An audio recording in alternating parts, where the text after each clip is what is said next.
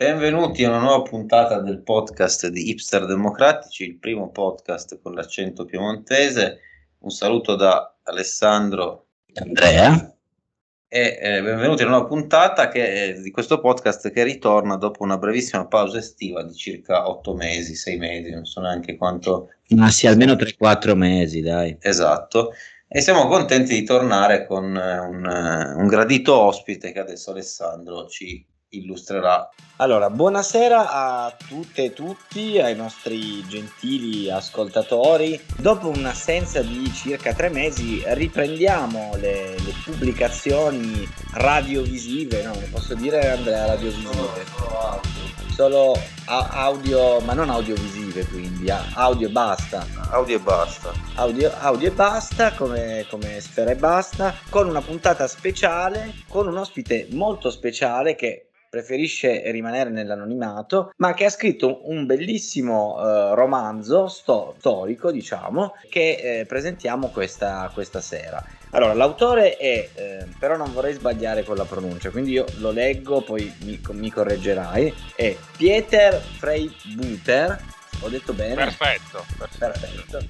Ecco, sai che io male. Sono di Bolzano, quindi come si sente dal mio accento, quindi ci, ci tengo che tu lo pronunci bene. Credo di non saperlo pronunciare neanch'io in realtà esattamente. Sì, perché questo è un podcast del nord, dic- diciamolo finalmente, va detto. Si ascolta fino a Piacenza, poi dopo si... ci sono poi... delle interferenze. No, non sì, prendere. I dati Auditel dicono che l'ottantasette per cento degli ascoltatori è localizzato entro Piacenza, diciamo. Ma sì, perché con Salvini, che comunque ha voluto fare una lega più nazionale, adesso gli ascoltatori, diciamo, leghisti degli anni ottanta novanta hanno scelto questo podcast per, insomma, per trovare il nuovo speaker di Radio Padania che possa poi ambire a, a una carriera politica. Esatto. Speriamo, ah. di, speriamo di no, francamente, ma in realtà poi, eh, oggi volevamo parlare del tuo libro che si intitola L'ultimo commosso saluto ad un uomo molto amato, edito da People Edizioni, la casa della editrice dell'amico Pippo Civati, che eh, racconta appunto la storia di eh, un ingegnere polesano, tale Mario Celeghin, che è ex deputato sottosegretario socialista, che vive appunto, vive opera negli anni Ottanta, nella, quindi nella Prima Repubblica, e questa, su, e questa la storia, senza voler eh, come dire, entrare troppo nel dettaglio, racconta della sua caduta sia come politico che poi anche, se vogliamo, come... Eh, come persona, e forse è un po' l'occasione per raccontare la caduta di quel mondo, o sbaglio?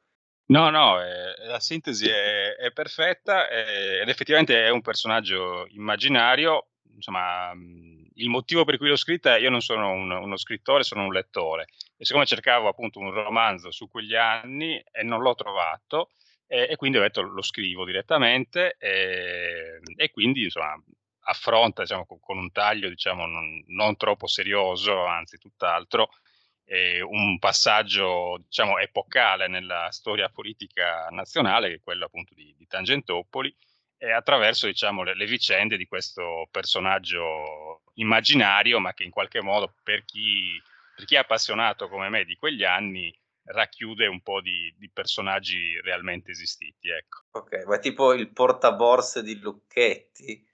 Sul film, eh, sì, infatti che non è un cinema... personaggio esistito, ma sì, ma diciamo che il portaborse di, di Moretti, eh, diciamo il, il, il protagonista, cioè il ministro, non il portaborse, ma cioè di Lucchetti, scusa, non di Moretti, eh, che è interpretato da, da Moretti. Il, il ministro è riconoscibile, nel senso che è, è, è Martellini, insomma, eh, nell'immaginario del, dell'epoca, mentre il portaborse è una figura immaginaria.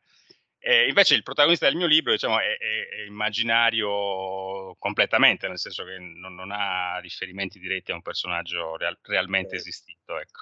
Però sì, diciamo che il cinema ha indagato molto di più quegli anni, il cinema e anche le serie televisive, se pensiamo a novantadue, da un'idea di Stefano Accorsi, però invece la letteratura su quegli anni no, nel senso che non si trovano appunto romanzi ambientati in quel passaggio storico e soprattutto col punto di vista di, di, un, di un politico. Ecco. Ah, infatti è un'opera, un'opera molto interessante, tra l'altro eh, appunto eh, è iscritta anche, eh, no, non è assolutamente, cioè non è la classica agiografia del, della Prima Repubblica, ma non è neanche un, un diciamo una specie di eh, libro giustizialista alla Travaglio. Coglie con ironia eh, appunto quello spirito dei tempi che stavano, eh, stavano cambiando, perché appunto dal, dal novantadue, del primavera-estate del novantadue, eh, appunto è, è cambiata tantissimo la politica italiana, come cambia la vita anche del, del, del protagonista di Celeghin. E, e quindi infatti noi volevamo, eh, cioè, ci chiedevamo questo, ecco, ma eh, come è cambiata la politica italiana? Questa forse è una grande domanda, però eh, anzi, come è cambiata la comunicazione politica dai tempi di Celeghin, cioè dal, appunto dai mh, Tangentopoli ad adesso? Sì, diciamo che la comunicazione politica in Italia aveva già iniziato a cambiare negli anni Ottanta, quindi diciamo il vero punto di svolta è diciamo i primi anni Ottanta, con Craxi, con l'avvento delle televisioni private. Quindi le, Tangentopoli poi segna una sorta di, di evento traumatico, e quindi dà anche la possibilità di, di mettere un, un paletto a chi poi fa lo storico di mestiere eh, nel, nell'individuare un, un passaggio definito. Però in realtà eh, la comunicazione politica e la politica italiana avevano già iniziato a cambiare e, e sarebbero continuati a cambiare probabilmente seguendo traiettorie simile, simili a quelle di, di altri paesi europei, eh, se non fosse appunto che eh, con, con Tangentopoli viene spazzata via un, un'intera classe dirigente e su un'astronave targata Fininvest a terra nella, nella politica italiana a Silvio Berlusconi, che quindi a quel punto accelera um, dei passaggi che probabilmente gli sarebbero stati, ma sarebbero stati magari più lenti, e quindi lui, lui si fa catalizzatore de, de, del vero cambio di, di paradigma nella comunicazione politica italiana. Per cui diciamo i, i segnali di cambiamento è possibile scorgerli anche prima, anche negli anni Ottanta, ma sicuramente poi il novantatré novantaquattro rappresenta diciamo la, la chiave di volta per, per Per, per capire poi com'è che siamo arrivati a Berlusconi su TikTok. Ecco. Quindi, insomma, per i giovani che seguono il podcast, il consiglio è di andare a rileggersi i giornali o a rivedersi le trasmissioni televisive di, di quegli anni lì, novantatré novantaquattro. Ma invece, volendo, come dire, trovare qualcosa di buono, poi per carità non esistono personaggi totalmente buoni né totalmente cattivi, come immagino anche il, l'ingegner Celeghin sia.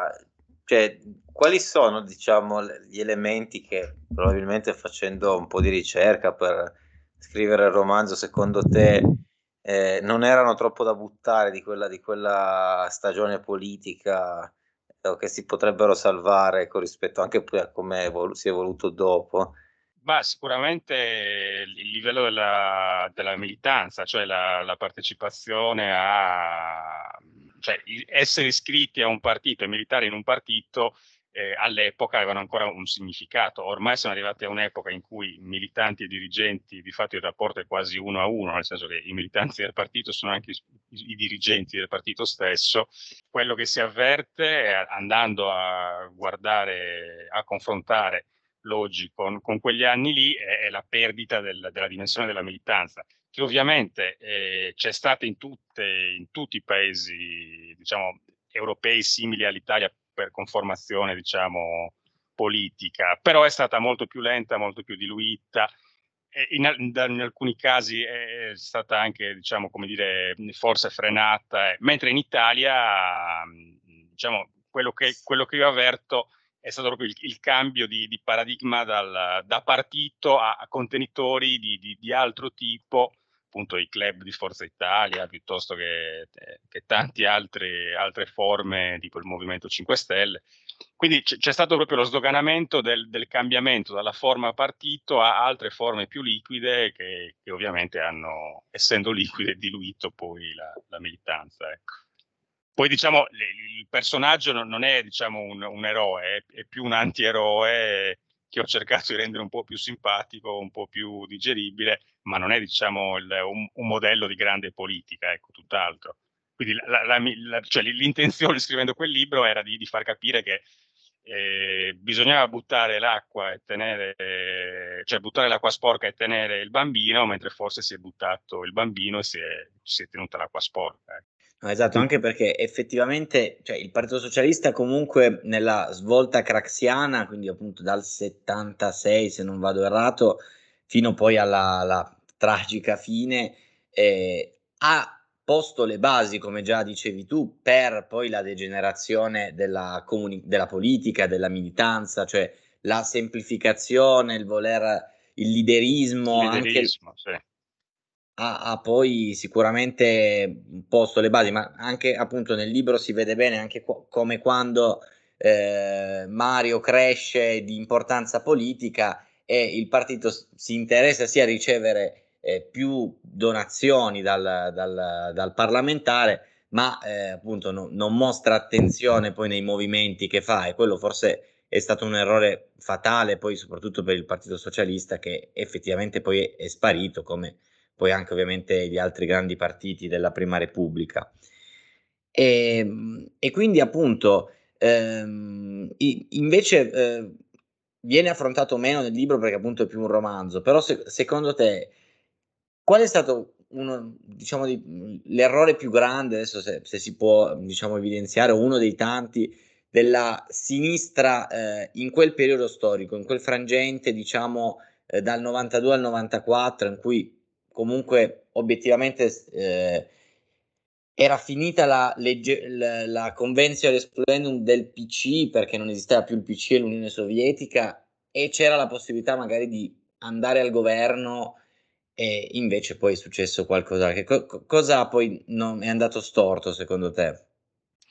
Eh, sì, diciamo che eh, appunto na- anche diciamo la, la, la nascita di Tangentopoli, se- senza fare ovviamente dietrologie perché non, eh, non sono il tipo, però è chiaro che se non fosse crollato il muro di Berlino probabilmente Tangentopoli, per come la conosciamo noi, n- non sarebbe mai accaduta, nel senso che di scandali, diciamo, legati a, a comportamenti, diciamo, po- poco, po- poco chiari dal punto di vista penale, eh, sono piene le cronache politiche da, dagli anni cinquanta a, alla fine degli anni ottanta, però diciamo, il sistema non era mai stato messo in discussione così come in, eh, in quel frangente. Quindi secondo me la, la sinistra si è trovata, la, la sinistra parlando diciamo del, del P C P D S, si è trovata davanti a una serie di cataclismi internazionali, appunto come la caduta del muro, e nazionali come la, diciamo, il, il, il dover quasi necessariamente cavalcare quell'onda giustizialista, perché effettivamente, insomma, per un partito che era stato all'opposizione per cinquanta anni eh, eh, era difficile non cavalcare politicamente una serie di, di inchieste che andavano a, a scoperchiare quello che era un malaffare diffuso, ma, ma, ma anche, diciamo, percepito, cioè non era Non hanno, non hanno scoperto una, un'associazione segreta che in qualche modo eh, rubava, no, era, diciamo, la, la quotidianità di, mh, sotto gli occhi di tutti, che c'erano una serie di comportamenti poco magari, poco appunto magari chiari dal punto di vista penale. Però diciamo è, è, stato, è, co- è stata come una valanga, una slavina, e qui secondo, per cui secondo me è mancata la, la lucidità in chi in quel momento guidava il... la sinistra, quindi Occhetto, nel capire proprio tutti, tutti i contraccolpi che quel tipo di, diciamo, di, eh, di inchieste poi avrebbero aperto, e soprattutto c'è stata la cecità nel non vedere che il, il mondo che sarebbe arrivato sarebbe, sarebbe stato forse anche peggiore. Però diciamo non, è difficile fargliene una colpa, perché col senno di allora è chiaro che l'occasione forse era troppo ghiotta per lasciarsela sfuggire, intendo quella di, di cavalcare anche politicamente quel tipo di inchieste. Ecco. Inchieste ne, nelle quali poi peraltro fu coinvolto anche il P D S, perché poi la, la, la vulgata per cui, insomma, le toghe rosse non toccarono, diciamo, i, i vertici del P C. Il compagno Greganti. Punto. Esatto, semplicemente diciamo... Tra Greganti e Chiesa uno confessò tutto e coinvolse, diciamo, i vertici anche del partito, mentre Greganti tacque e, e quindi Greganti prima, in realtà ci furono anche altre inchieste oltre a quella famosa di Greganti, sia soprattutto a Milano ma, ma anche in altre parti d'Italia, in cui però comunque i vertici del partito, anche perché poi comunque oggettivamente non erano mai stati al governo nazionale, erano stati al, al governo di regioni, comuni e quant'altro, però il livello, diciamo, di coinvolgimento era sicuramente inferiore e c'erano magari altri canali di finanziamento, diciamo, men, non che, perché anche il P C P D S in realtà partecipava alla spartizione banalmente del, delle tangenti sulla metropolitana milanese, però ovviamente, come dire, il coinvolgimento si, si riuscì, diciamo, a, a far percepire che il coinvolgimento era solo locale, non era a livello nazionale,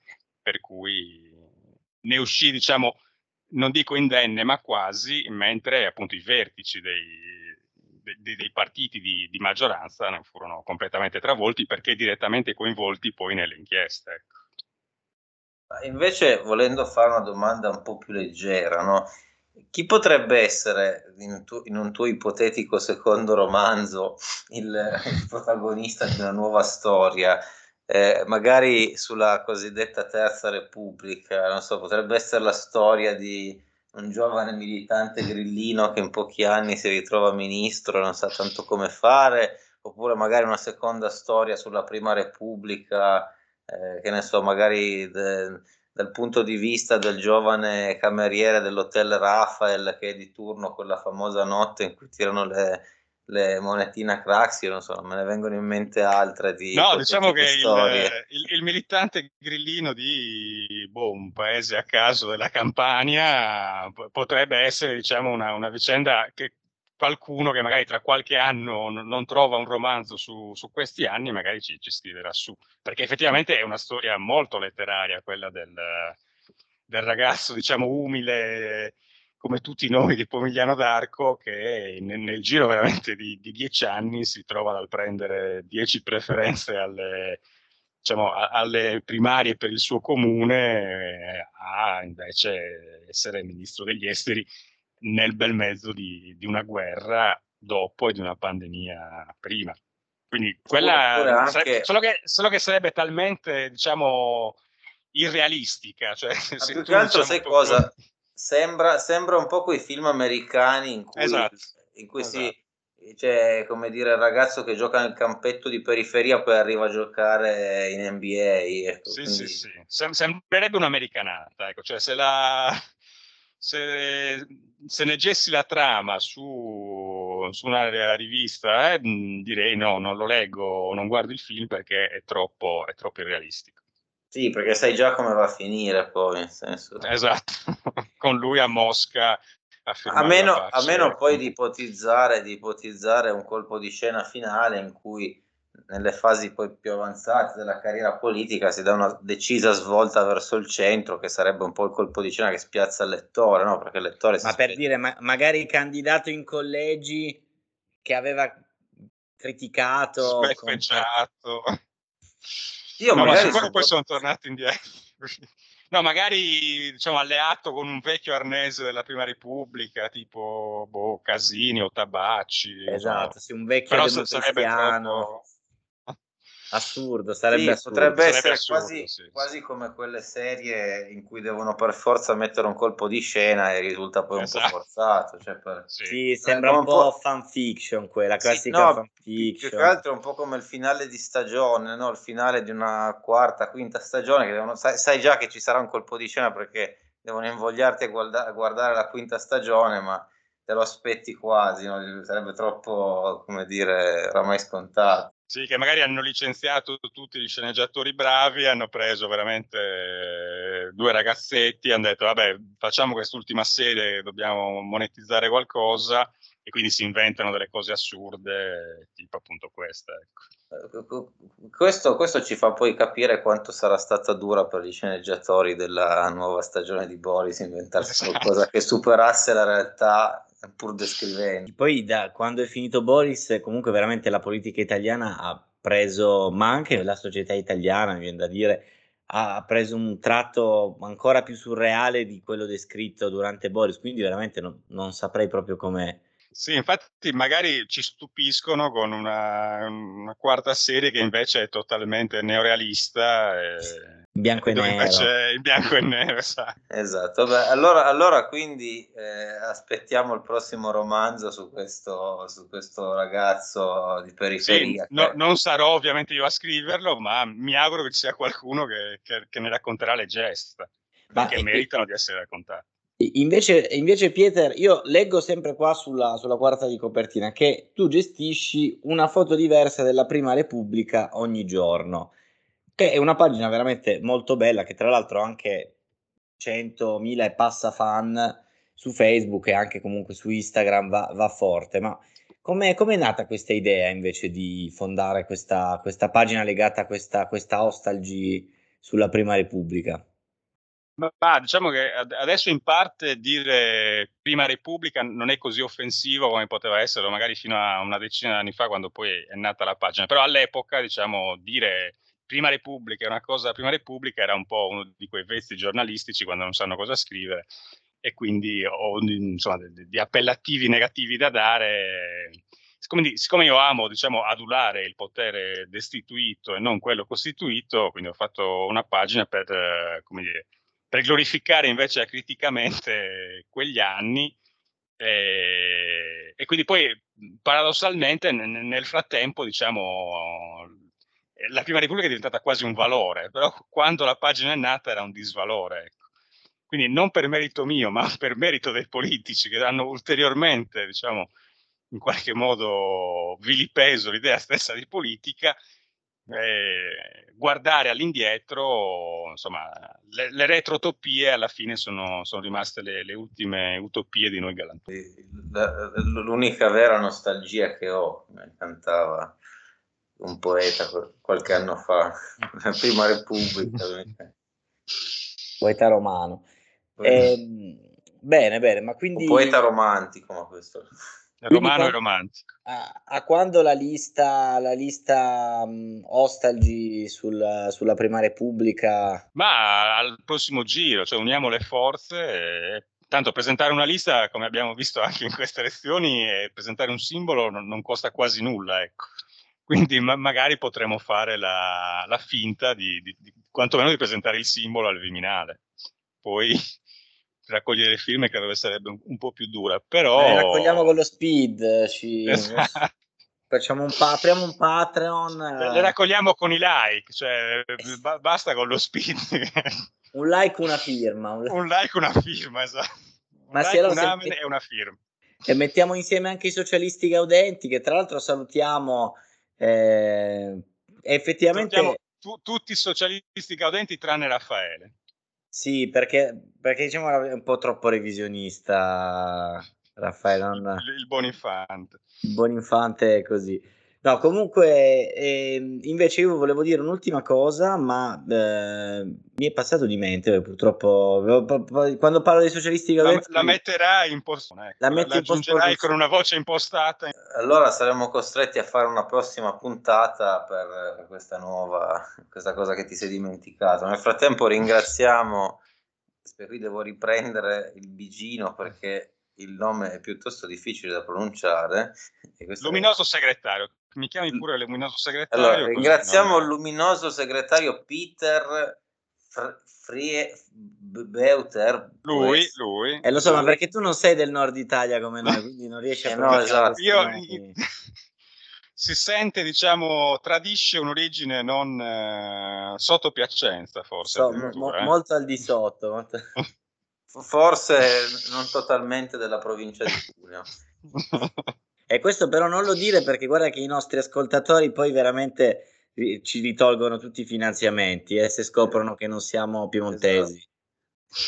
Va bene, allora grazie al luminoso segretario. Grazie a voi. Per essere stato con noi. Comprate il libro edito da People Edizioni. Esatto, ricordo sempre che non è importante leggerlo, è importante comprarlo. Ecco, esatto, poi e, fa- e farsi una anche... foto su Instagram, una bella foto. L'ultimo commosso saluto ad un uomo molto amato, People Edizioni. Esatto. Grazie, salutiamo di... anche l'editore Pippo Civati. Esatto. Gra- grazie di essere stato con noi e grazie agli ascoltatori, alla prossima.